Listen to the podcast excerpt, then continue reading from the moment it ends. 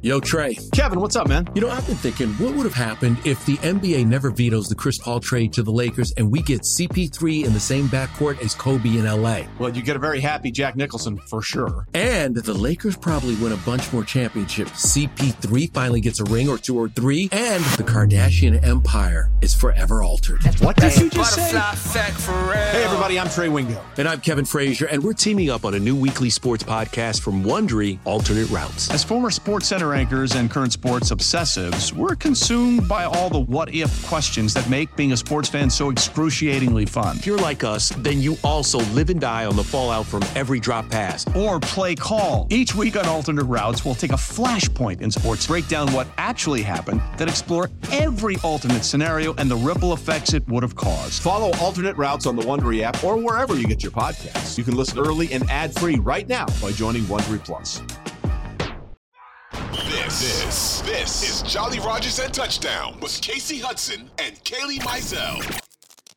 And then speaking of exciting, there's been some excitement. There's been some good news. There's been some progressions, guys, on this Tampa Bay Buccaneers injury report. Kailey and I are not about to sit here and read off this long, one winded, uh, doomful list, if you will.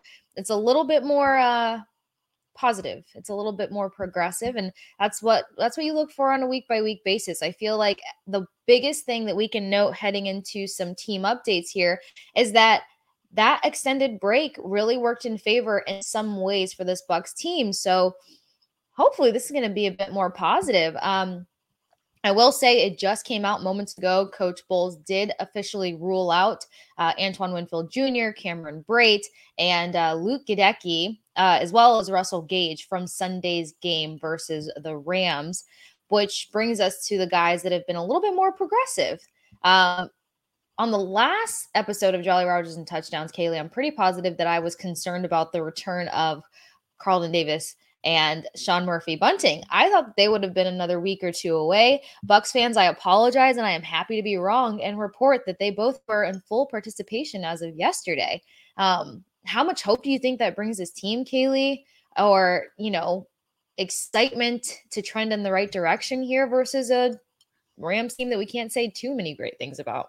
Yeah, uh, I think I I mean, I don't know how much good you can say about either team, mm-hmm. but having anything good to say, even if it's like this guy seems probable or he's headed in the right direction. Mm-hmm. That's really good news. That's what you want to hear um again because there's there in the last in the last 3 or 4 weeks there has not been all that much good news on the Bucks end. So being able to say this guy is back, this guy is getting healthy, this guy is is getting close. Those are all things that I think give the team excitement because adding in excitement pieces, adding in guys that um that love football or you know when you've missed an extended period of time from football and then you get to go back out it's like it's like a refresher and then i yes. think what can happen is it refreshes everyone. Mm-hmm. So everyone starts feeding into that energy, that excitement.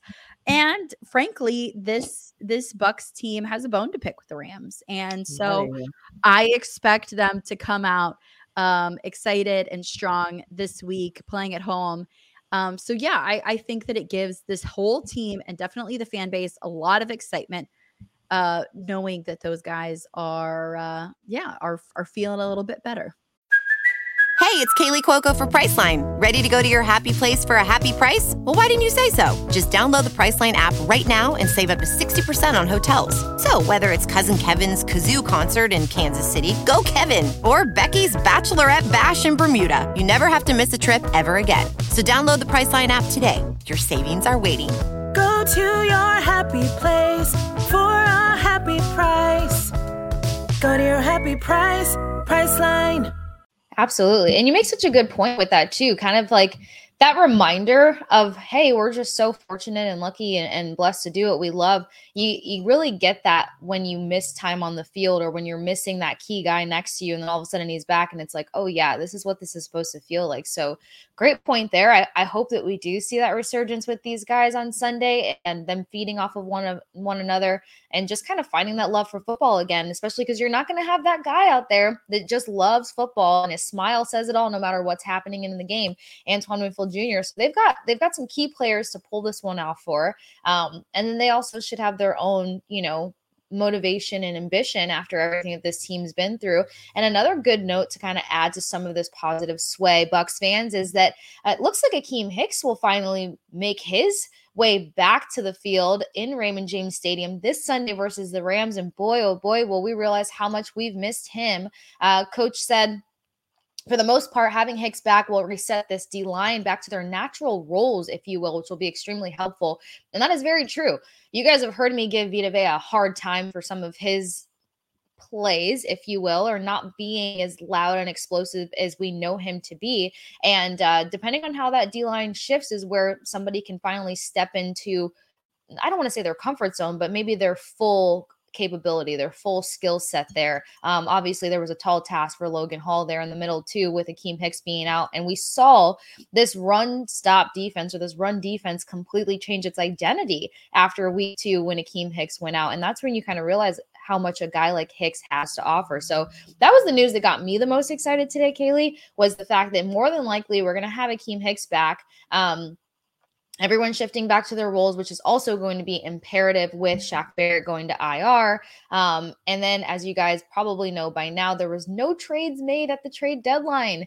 Kailey and I sat here and and and and had our ideas of what could have been beneficial, what we thought and hoped may take place. We read some fan responses, and guys, unfortunately, nothing happened there. But there's also a guy who might be on the uh, resurgence train, Kailey.